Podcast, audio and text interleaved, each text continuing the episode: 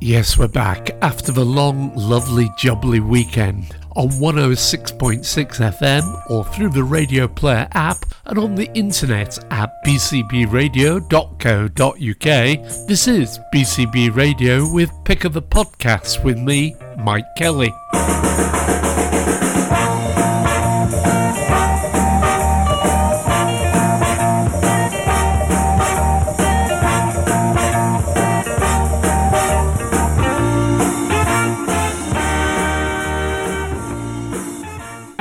Been a while, so let's blow off the dust as we look back and listen again to some three to listen to podcasts that are telling stories about or are made by people in and around the Bradford area. On today's show, it's Welcome to Yorkshire Talkshire podcast, Chris Allen's One to One, and the Ilkley Literature Festival SETI Seminar podcast. Musically, there is a theme, What Could It Be? See if you can work out what connects the songs on today's pick of the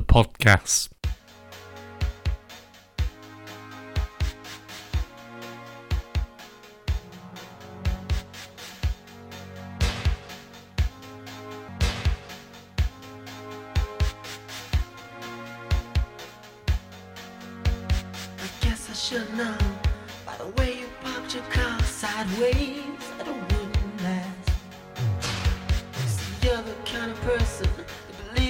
making out once, love 'em and leave 'em fast.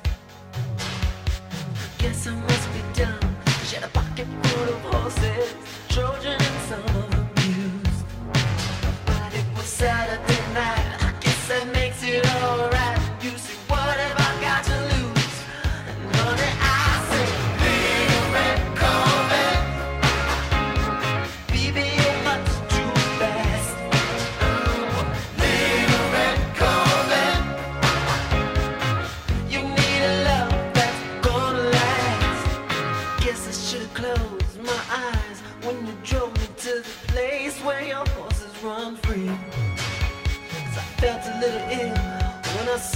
All the pictures of the jockeys that were there before me. Believe it or not, I started to worry.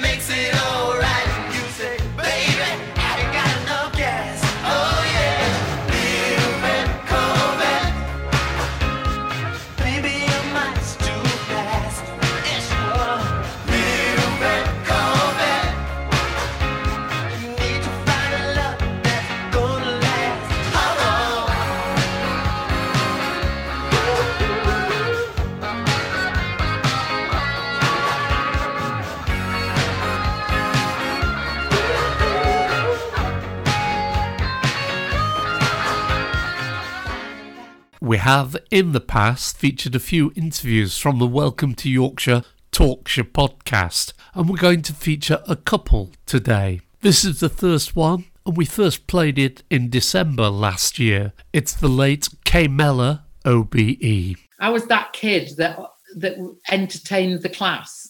I was always at the front of the class doing sketches, and my my co pupils all sat round watching me entertain them and tell them telling them stories. And and it grew from that into telling stories to my children and then going to Bretton Hall and learning about um, drama and um, and then being recognized for being sort of a writer actress and then forming a theatre company. This is a potted history. Uh, forming a theatre company called Yorkshire Theatre Company that used to tour all around Yorkshire doing plays that I'd written and I'd act in them. And we talked to the audience afterwards, to the Yorkshire audiences, and they'd they'd tell me what they liked and they didn't like about it. And uh, and then getting a break into television, uh, break at Yorkshire TV first, and then Granada, and then the BBC, uh, and you know jettison forward, and here I am today. waiting. Yours is a very inspirational story because you had your girls, your two daughters, quite young, studied, and then you you, you broke into television. So that that's a real inspiration in itself. Tell me a little bit about that. yeah I- come 16, I fell in love with Anthony, who was a lad in the, you know, from the, ne- the next estate. And um, we fell in love, and uh, it was back in the 60s, and contraception wasn't readily available in the way that it is now. And uh, uh, I got pregnant. And then when you get pregnant, when you got pregnant, you got married. And that was the end of that. So that was, as far as I was concerned, the end of my life. I was going to be married, have kids, live on the estate, push a push chair, wash nappies, that sort of thing. That's what I thought my life was going to be. Um, and I did a bit of that. I did a bit of all that, and I loved it. I loved being a mom, and you know, and then I had Gaynor, my second child, when I was 19, and you know, it was lovely with my, me and my two little girls, and Anthony, you know, sort of worked to keep keep the roof over our head and food on the table, and then I and then I and then I moved into drama.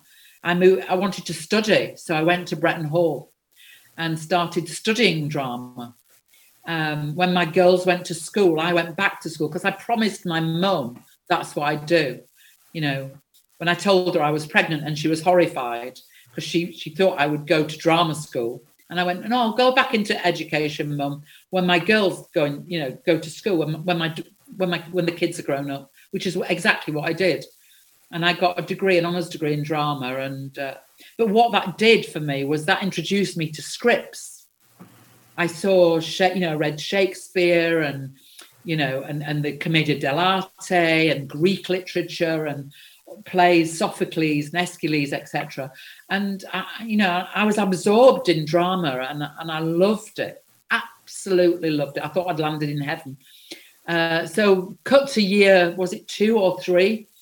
My third year, maybe at Bretton, I was um, I started writing plays and working with other actors and we would make plays, semi improvised, semi written. And then when I left, I formed a theatre company, Yorkshire Theatre Company, and um, and we toured around Yorkshire with plays that I'd written. So we'd perform in pubs and clubs and you know everywhere, little theatres, mini theatres, places in Bradford, um, li- little studio theatres. And what I didn't realise was I was gaining a kind of um, I don't know, uh, like an apprenticeship really in writing. And I didn't realize it at the time, but I was. Because Yorkshire people will tell you what they like and what they don't like about your work, which is great. That's what you want to hear straight off.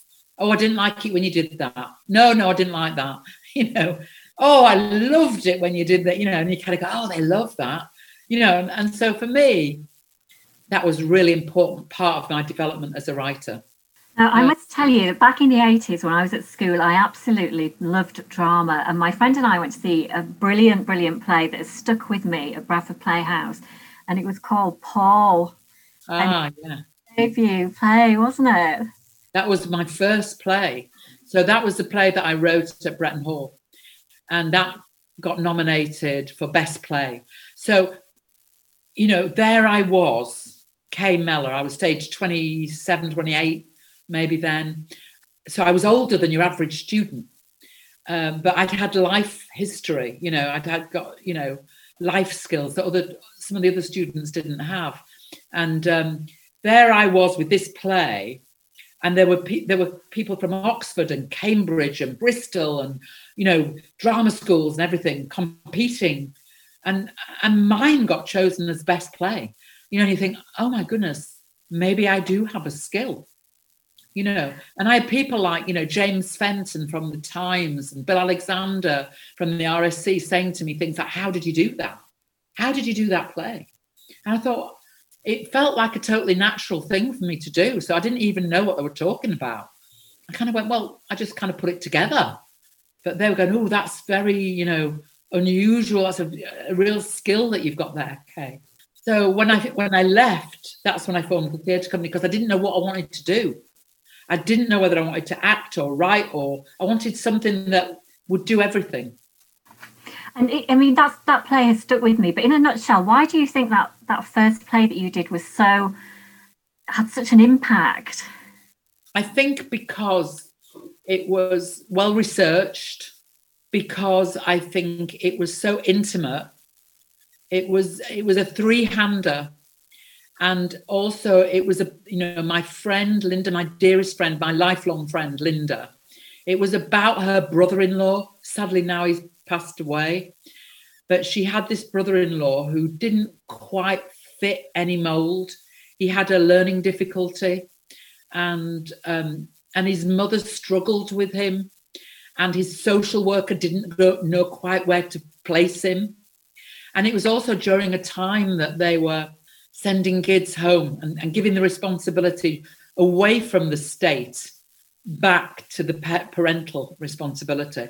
And that responsibility for Pat, who was then um, his mother, I called her Joan actually to protect his his privacy, um, was an enormous responsibility for her because she got this lad who got who, who was adolescent with a learning difficulty, and he was quite strong and could have violent outbursts. And she had to deal with him more or less on her own because social mm. services were just there on the periphery because they had their own, they were cutting back, there were jobs being sliced. It was all, you know, it was a difficult time. And I found it really interesting to explore what it might be like to be a parent of a lad that had a learning difficulty. So I, you know, I talked to um, Pat at length and I, you know, and Linda, who was the, you know, the sister-in-law of Paul, and I talked to Paul. In fact, Paul used to come with us.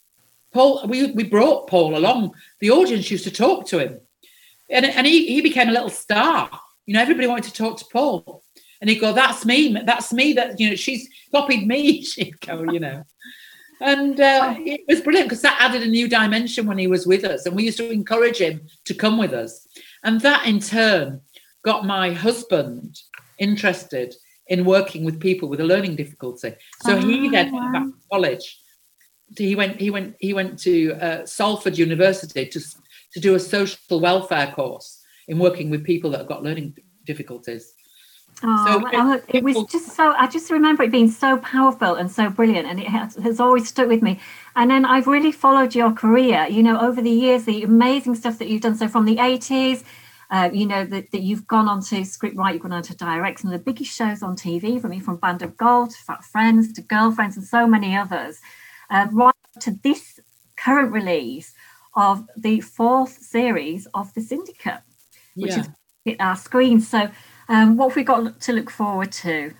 Well, you you'll you'll get a really young, wonderful cast who are fantastically vibrant and exciting. And so there's some fresh you know, new young faces around. Uh, there's some people that you've seen before. You know, there's Kym Marsh is in it, Joe Sugg's in it, Neil Morrissey's in it. You know, the, the you know there are some fam- really familiar faces, um, uh, but also there's some fresh people that you that you haven't seen playing big roles. Um, and it's also also you'll see some fantastic dogs. So because there's dogs in it, they're kennel workers. So and and you'll see some beautiful beautiful Yorkshire countryside. And you'll see some some fantastic landscapes of Monaco as well. So it's part set in Yorkshire, part set in Monaco. But all the characters are Yorkshire people, um, Yorkshire characters, and you know who I love, and they're all diverse, and they're all you know come from different backgrounds. And each one of them have got a story, a big story to tell and then and then there's the arc story itself because nothing's straightforward in this syndicate.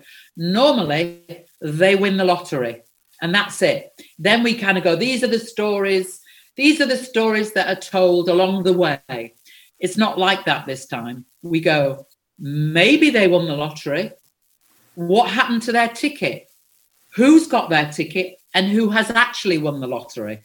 So there's a kind of a whole cat and mouse story going on to hear the whole interview or to find more of the same, search for the Welcome to Talkshire podcast or go to the Welcome to Yorkshire website at yorkshire.com to find out loads about Yorkshire and to find the podcast use the search box and search for the Talkshire podcast. If you want your podcast or know the podcast that's good that we might mention on future editions of the show here on Bradford's favourite radio station, please send us the details to email info at bcbradio.co.uk, on Twitter at bcbradio, or at Mike Kelly Disco. Next, it's Chris Allen from Black Solicitors at lawblacks.com with episode 26 of Chris Allen's One to One podcast. Let's see who is Chris's guest today. My guest today, uh, it's a real treat having her here, is an opera singer and actress, Wallis Giunta. Now based in Leeds, Wallis hails from Ottawa in Canada, and as you might expect if you live in these neck of the woods, Wallis is a regular contributor to Opera North and also performs around the world. In 2018, Wallis won the Young Singer of the Year at the International Opera Awards, and I'm looking forward to hearing how Wallis's career has developed and what a normal day is for an opera singer in 2021. So, uh, Wallis, welcome to the podcast. Thank you very much, Chris. I'm thrilled to be here. Thank you. Um, okay, I mean, obviously, selfishly, uh, because of the Leeds connection, uh, I want to get to, at some point to Opera North and how you've been performing for them. But just give me, give, uh, give the listeners a little bit of background. How do we set off uh, enjoying singing? How do we develop into opera, and what brought, what brought you to Leeds? Well, it's a bit of a long story, but I'll I'll make it succinct if I can. Um, I've sung since I was a child, um, in choirs, singing lessons, and lots of little musical theater shows in my hometown in Ottawa. And basically, since I was about seven or eight, I've known that I wanted to be a singer, and that was going to be it for me. So I took all the the steps that one would take along the way, and ended up um, doing an undergrad in in singing in uni in Canada. Um, and that led to further studies at Juilliard in New York, a couple of young artist programs, which is like an apprenticeship at an opera company.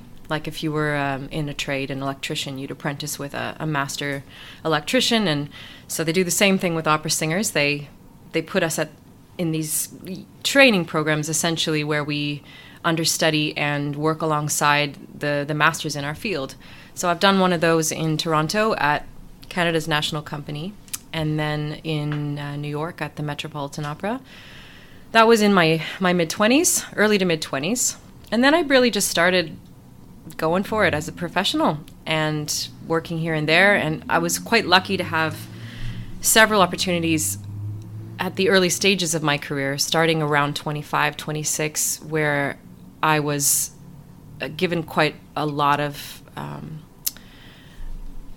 a big platform, I would say. Uh, I was given some really great opportunities early on that kind of kick-started things for me, and I ended up in in Germany in my late twenties. I'm 35 now, by the way, so kind of not that young anymore. but um, I got a job at a company in Leipzig, in Germany, which is one of the bigger houses in Europe, and it's a permanent position. So I was literally on a salary. It's only really possible in a few countries in Europe. They have this system where opera singers can can make a, a monthly wage and just work at one house. Um, and I didn't only work at that house. Um, they loaned me out pretty often to other places, one of which was Opera North.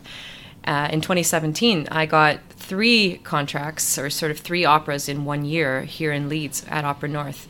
Um, and that is actually what led to me winning that award the next year in 2018 it was based on my work at Opera North primarily in 2017. Um, so yeah, I, I, I, got the jobs here in Leeds. Uh, I think it was because someone had cancelled. They had someone lined up to sing Cinderella for their 2017 winter show, January, February, and I believe she had to withdraw not that far in advance, maybe six months before, five, five or five or six months before. So they were calling around and seeing who was available and who knew the role of Cinderella. This is the Rossini opera, Cenerentola, Cinderella. And I had just done it in Leipzig in Germany. And I sent them a video, I think. And they said, "Oh, that's that sounds pretty good. Would you come over and sing it for us?" So I I did um, I think two auditions actually over the course of a few weeks for them, and I got the job. And then that led to the other two shortly after. So and that's interesting. So you had you, you still had to audition. You, you I did. They, they, became aware of you. They'd, they'd seen your video. Yeah. But you still have to audition. Sometimes you don't. Um, Opera North is quite thorough, and I respect that about them um, because they really have a, a, family ethos at the company. They care about how an individual singer will fit into their their network, their framework, and they want to meet you. They want to see what you're like to work with. So they actually uh, they paid for me to come over and audition for them, which is is a real um, rarity in this industry. Usually, you pay for your own audition. If a company's interested, it's on your dime. Um, and sometimes they'll they'll take you on an on an uh, audition video without a live appearance. Um, that's becoming more and more common now because of the pandemic. But pre-pandemic, it was pretty rare that you didn't have to sing live, and that's because voices sound so different live than they do uh, recorded sometimes. And a lot of companies like to hear you in their own theater to know that you'll sound good in. in I don't know. It's just a thing. Yeah, sure. Yeah. Totally understand. So, in terms of Ottawa, then is I mean, how big is Ottawa compared to say Leeds? I think it's about double the population. Right. It's quite large. It's, it's one of the largest in Canada, isn't it? Yeah, uh, one of the top top five, I'd say. Yeah. Toronto's the biggest for sure. And, and is it renowned for opera? Not at Ottawa? all. Not at all. so- Not at all. In fact, we don't even have an opera company anymore in Ottawa. We did when I was growing up, up until maybe five or six years ago, but uh, they went out of business. Um, I think there was some issues with the management, and we don't have one anymore. It's quite sad. I'm hoping that changes. So, when I, you know, you, anybody listening to this can, can can look at Wikipedia and they'll see lots of cities around the world mentioned: Lyon, Sydney, Montpellier, Leipzig, Leeds. Um, how do you manage all that? How do you hmm. manage your bookings? How do you, you know, how do you commit yourself to something and then think, oh no, I've missed, I've now committed myself to something in Montpellier. Uh, I've missed out on the job in Leeds. Or how, how have you oh. gone about that? you know, it is sometimes quite tough. You have to be a bit ruthless with yourself in this industry because it's always the way that a, a job will come along, you know, you'll take it, and then the next day, two more better paying, better opportunities will come along, and you just have to go, nope, nope, nope, I've already said yes, I've already signed it, just let it go, let it go, it'll come around again. As constantly. And then there'll be nothing for six months, you know? It never rains, but it pours. Um, but I'm really lucky to have uh, two wonderful management firms, actually. I started out with a Canadian manager in Toronto, Dean Artist Management, and they took me from age 23. I was still in uni, and they've been with me all the way through, so 12 years now. Um, and then also about five years ago, I signed with a firm in London called Intermusica, and they they actually handle now my my whole international bookings except for Canada, and my Canadian firm just does Canada. They're quite specialized there. Um, so they basically work together with me to fill my calendar.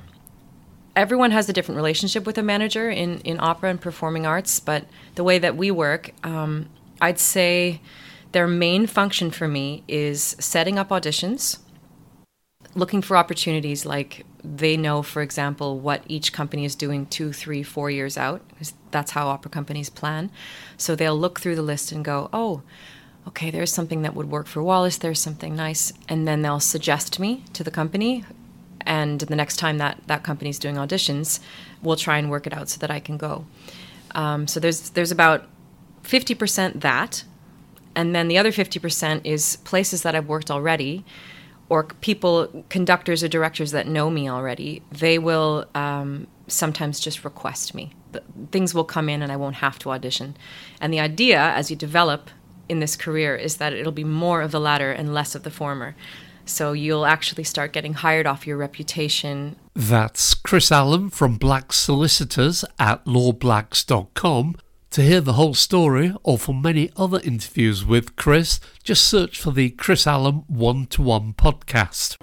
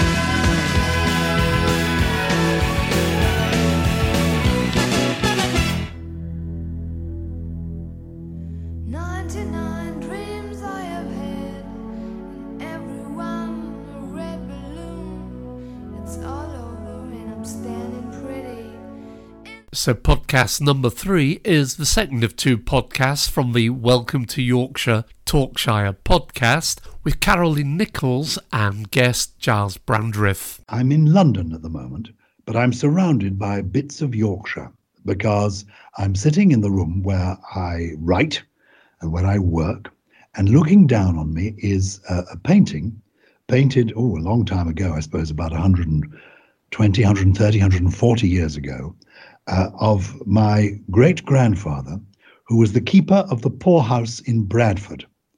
And he looks rather severe in this painting. It was painted by a man called Thompson. And Thompson was famous as an artist because he painted all the big Yorkshire figures of that time. He was a Bradford based artist, including, he was a friend of Branwell Bronte. And when he was young, he painted a painting of the, Br- the Bronte sisters, which is now hanging at, at Haworth. So it's a pretty good connection, I think.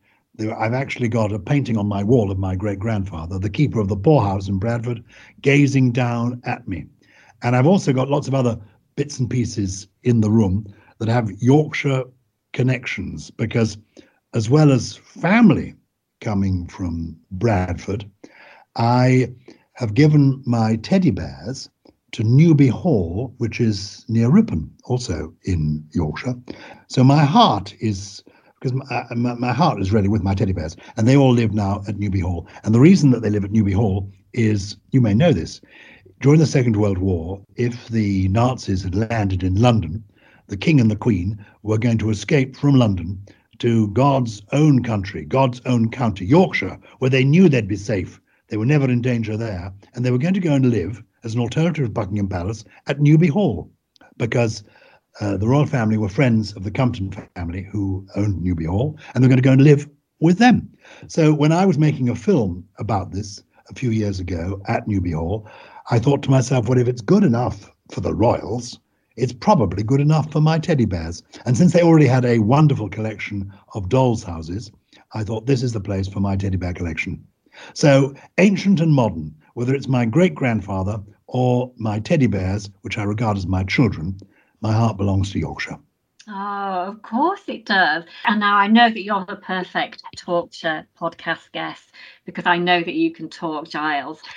But I may regret asking this question, but for the listener, give a potted history of your life and career because you were born in Germany, weren't you? Well, I was only born in Germany because it was after the Second World War, and there were a lot of British military people stationed in Germany. So I was born in a British Forces hospital in Germany. So I was really born on British territory, but in, in Germany. My parents were there after the war, and we came straight away back to England. My mother's, I mean, my, my background, I've just written a book, in fact, called Odd Boy Out, which is about my my childhood. And in it, funnily enough, I, I realized and I suppose anybody, uh, you know, if you set out to write the story of your childhood, where you come from, you begin to think, well, where do I come from? And I come from my forebears, people who, who came before me. I'm very influenced by them. People like this fellow who was the keeper of the poorhouse in Bradford, and another of my great grandfathers who left England and went to America and made a fortune selling something called Brandreth's pills. They cured everything. You name it, they cured it. And he became one of the richest men in the world. Unfortunately, he had a lot of children. They had a lot of children. So the money completely disappeared by the time it got down to my parents. We inherited none of it. But he was huge. I've got I've got a picture of him in the on in the wall as well. So I'm influenced by the people in my heritage, including a man called Jeremiah Brandreth, who was the last person to be beheaded for treason in England in 1817. He was a Luddite and known as the hopeless radical. When I was an MP, I thought of myself as the hopeful radical. So uh, my so uh, my my father's family came from Cheshire and went over to America. My mother's family came from Yorkshire and uh, spread out all over the country. I was born, as you say, in Germany, in British Horse Hospital, came back to live in London because my father was a, a solicitor and he earned his living as a solicitor.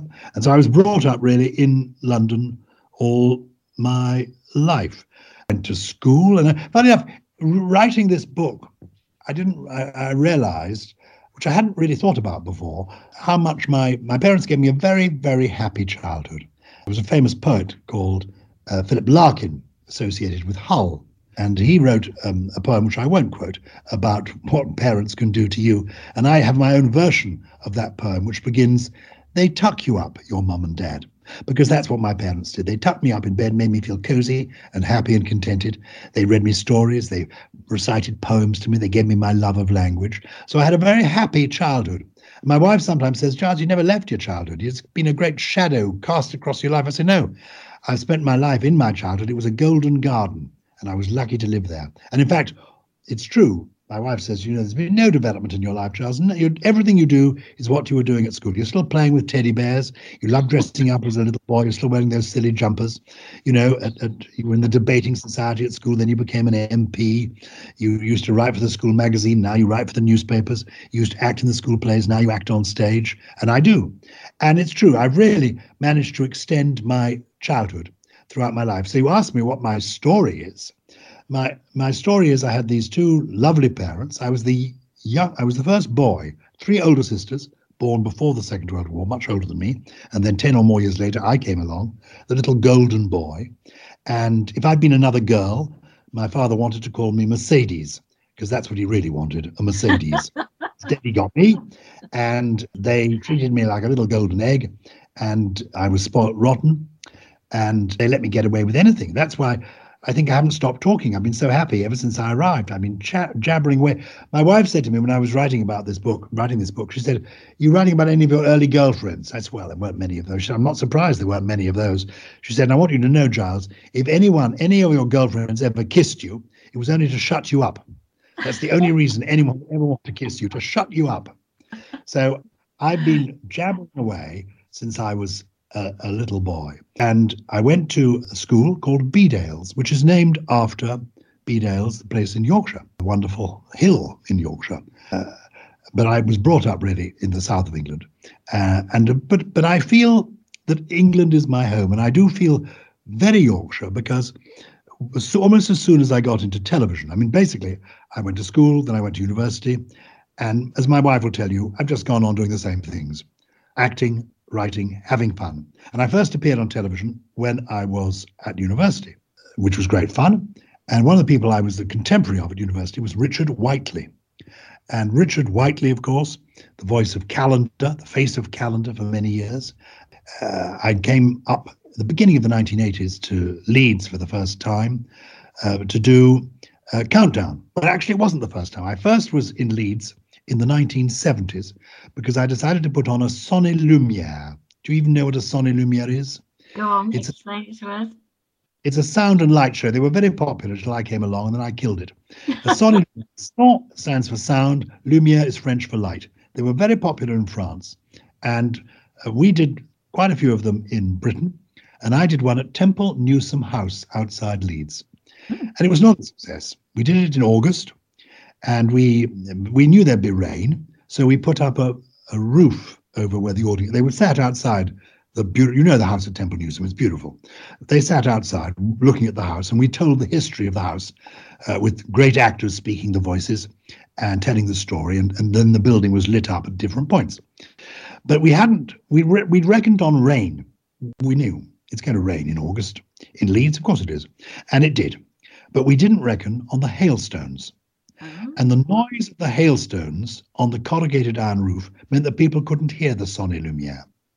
So this was early 1970s. It was almost the first job I had was in Leeds. I remember I stayed at the Swallow Hotel, not far from the station. And years, it was before I could afford staying at the Queen's.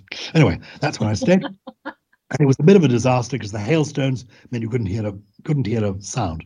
The next year, we decided instead of having a corrugated iron roof, we would have a um, a tarpaulin roof because it wouldn't make so much noise when the hailstones came. There were no hailstones the next year. There was wind, and the wind got up so much that it pulled the awning off its, you know, it sort of escaped the oh, ropes, the ropes, the audience. So it was a disaster. So my first experience of Leeds was a bit of a disaster. But then when I came back to Leeds a few years later with Richard Whiteley, I came and for many years was a regular coming to Leeds to do Countdown, and it was it was such fun doing Countdown in the early days with Richard. Called himself the mayor of Wetwang. yeah. And that's And how it we met, isn't it? Because I worked in the production team on Countdown, but that was when it had gone across the border to Media City. Yes, I don't know. I, that, I mean, uh, to be honest, we Yorkshire people, as I, I'm, I'm an honorary Yorkshireman because of my great great grandfather. I have Yorkshire blood, and also I have judged. I go back to Bradford quite a lot because I've been not the judge, the the master of ceremonies uh, at the Curry Awards in Ah, Bradford. yes, yes, yes. I love a, a good curry. But no, I loved it when it was at YTV and we had Emmerdale Farm and it was called Emmerdale Farm in those days in the next studio. And I remember when Richard showed us the when they refurbished the YTV studios in Leeds, and he was so proud of his dressing room, it all been done up. But I went in, he looked, I looked around, I said, Look, have you seen that hole in the wall, Richard? He said, What hole in the wall? I said, Above your dressing table. A, it was the size of a, a plug, an electric socket. And it was straight, a hole in the wall going straight through to Carol Vorderman's dress. She used to do the numbers in those days. Carol Vorderman's dressing room next door. I said, There's a hole in the wall, Richard. He said, I know. He said, I know. I saw it the moment I came in. He said, I was going to report it to uh, maintenance. And I thought, What the hell? Let her look. To hear the whole Gyles Brandreth or K Mellor podcast, or for more of the same, search for the Welcome to Yorkshire podcast or go to the Welcome to Yorkshire website at yorkshire.com.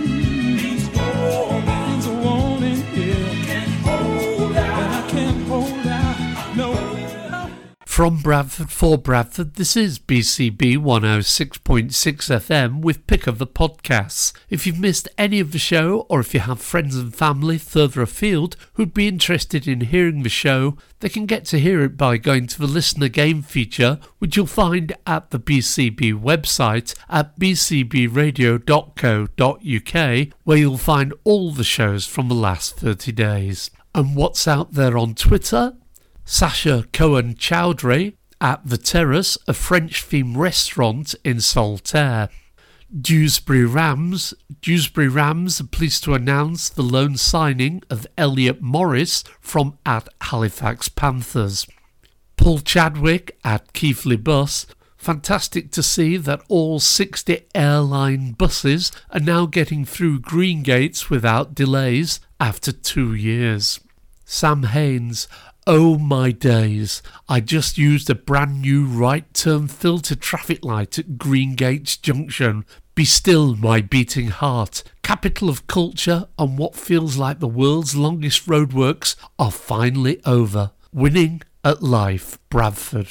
Finally, from show number 91 at the back end of 2021, it's the Ilkley Literature Festival SETI Seminars podcast, which is a podcast series of fascinating short talks by leading experts, introducing you to a wide range of topics.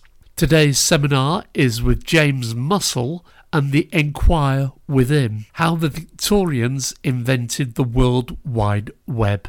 So, uh, the talk's entitled Inquire Within How the Victorians Invented the World Wide Web.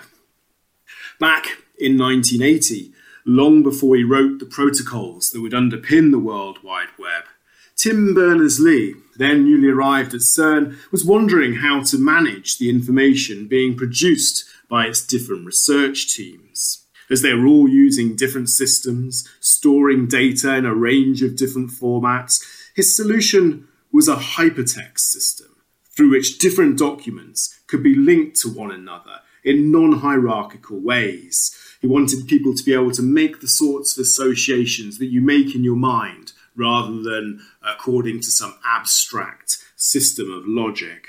Now, as he wondered what to name this new system, he recalled, and I'm quoting him here, a musty old book of Victorian advice I noticed as a child in my parents' house outside London.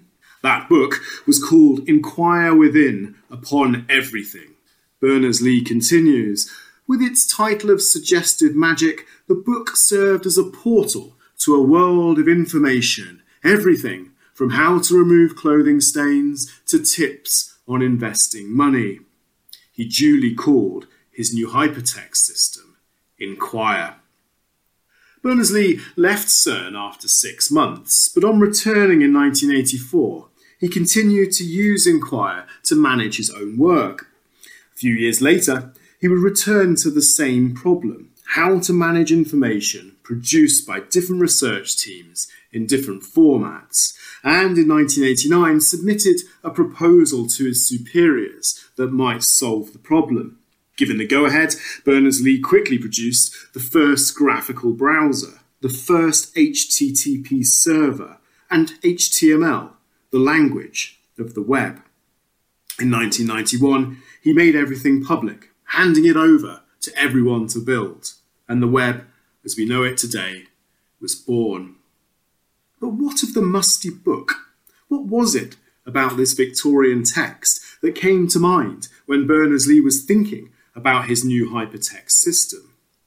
And what was it about this old technology, the book, that so spoke to Berners Lee as he designed what would become the key technology of the digital age? In what follows, I want to talk about the history of Inquire Within. I'm going to set out what made this book so typical of its time, but also why it spoke to Tim Berners Lee all those years afterwards. I'm going to talk about who wrote Inquire Within and how it fitted into the world of cheap 19th century publishing. I'll describe the way that the book worked and what you would find when you opened it up to look something up.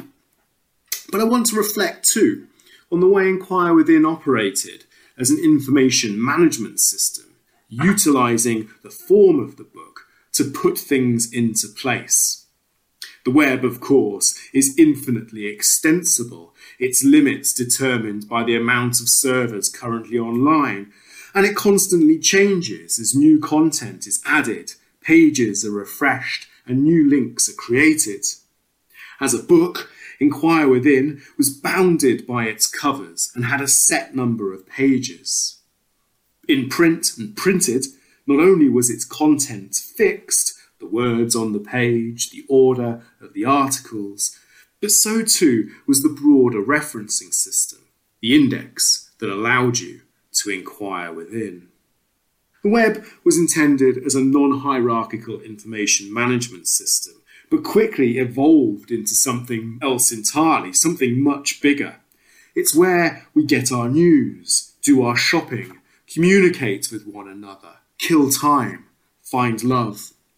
Inquire Within is not the same kind of information system, and it doesn't quite do all of those things. Yet there remains something charmingly capacious about it. This is a little book with big ambitions, inquire within upon everything. And while it doesn't really contain everything, it does have an appealingly bizarre scope.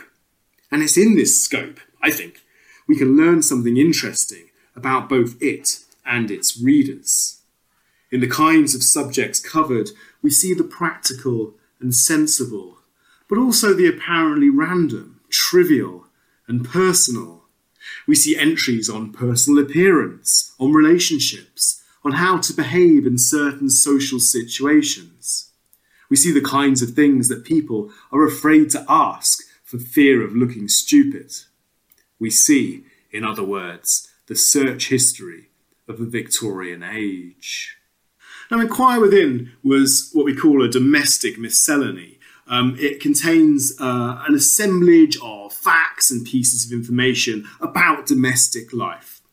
It was first published as a book in 1856 for the very modest price of half a crown or two shillings sixpence, and I'll say a bit more about its cheapness later.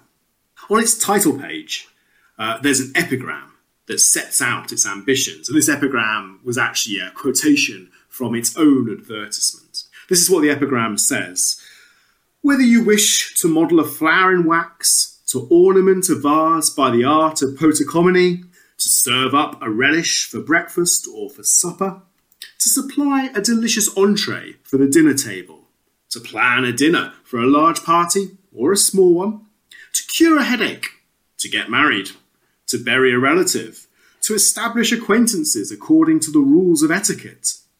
Whatever you may wish to do, make, or to enjoy, provided your desire has relation to the necessities of domestic life, I shall be happy to assist you, and therefore, upon all such occasions, I hope you will not fail to inquire within. Now, the book managed to do all of this and more by offering up its contents in a series of paragraphs, numbered paragraphs that ranged from number one, choice of articles of food, to number 3030, apprenticeship indentures. The articles, uh, these articles, these numbered articles, weren't printed in any particular order. So they're, they're quite kind of random as you read through the book. You, you can't sort of see chains of connection between them. But some of them did come in useful little strings. So, to give you some examples, number one, choice of articles of food, was followed by two, mackerel, three, turbot, four, cod, and then so on until you get to number 26, which is wood ducks and snipes. Um, and then it changes. So, so number 27 is uh, to clean black cloth clothes. So you get these kind of abrupt ruptures as it moves on to another topic. Equally, the, the last article, number 3030, Apprenticeship Indentures, was actually part of a series called Domestic Tables, always useful. I think it, this, this article on apprenticeship indentures sort of signals the readership of Inquire Within, that people wanted to know what the legal basis of an apprenticeship was.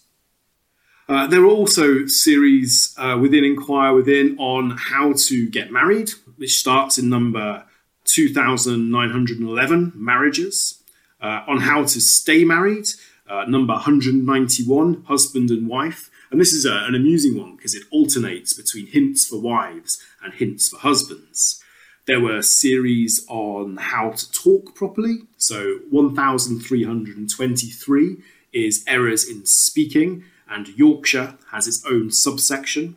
There's a series on punctuation, 1647, punctuation, and dancing, number 1678, quadrilles.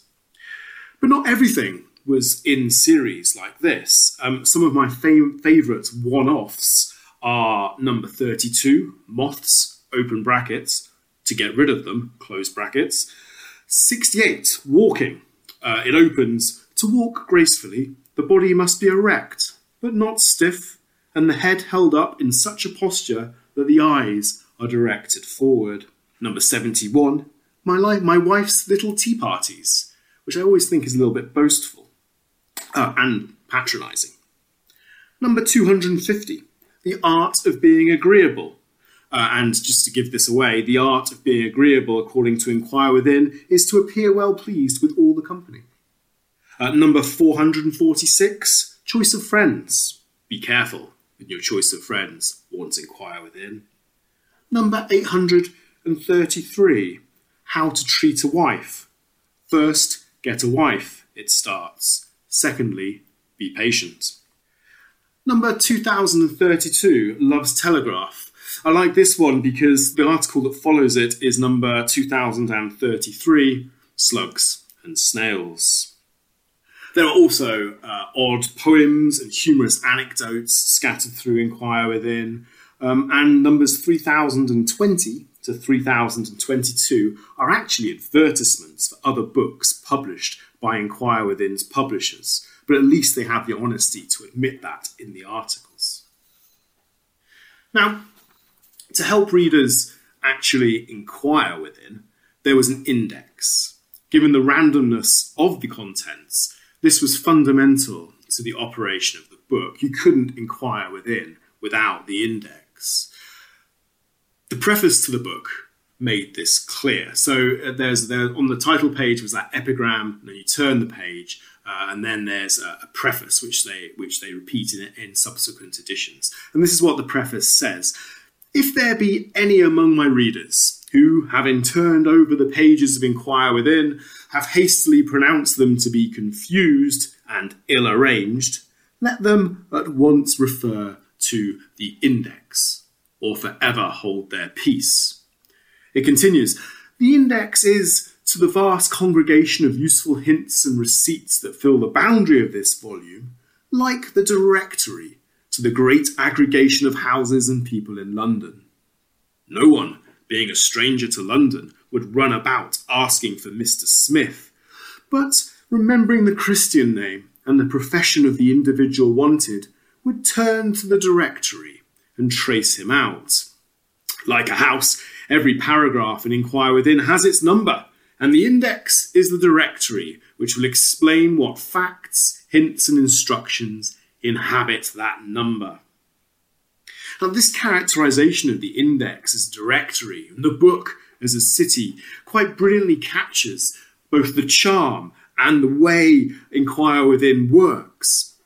When you use the index, it says, not only will seeming chaos be revealed to actually have order, but what you'll find is an impossible immensity peopled by individuals who you can still come to know, and crucially, who you could find once again.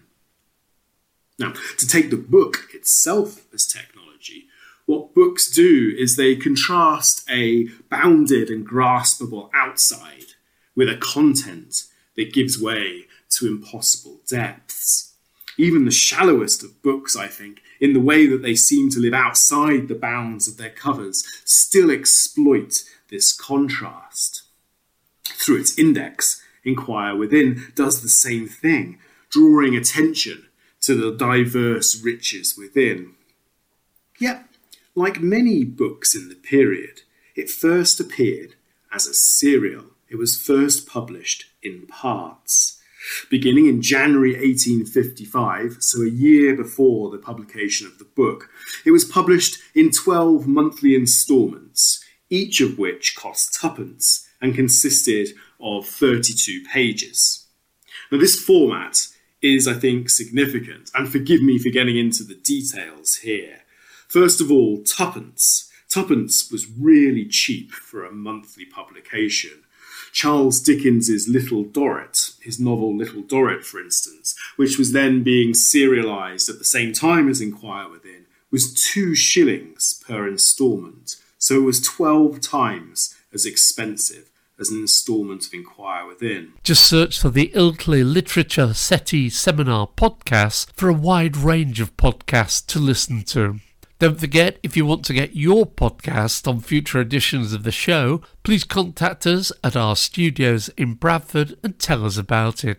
Email info at bcbradio.co.uk, on Twitter at bcbradio. If you go to at Mike Kelly Disco on Twitter, you'll find download links to all the podcasts on today's show.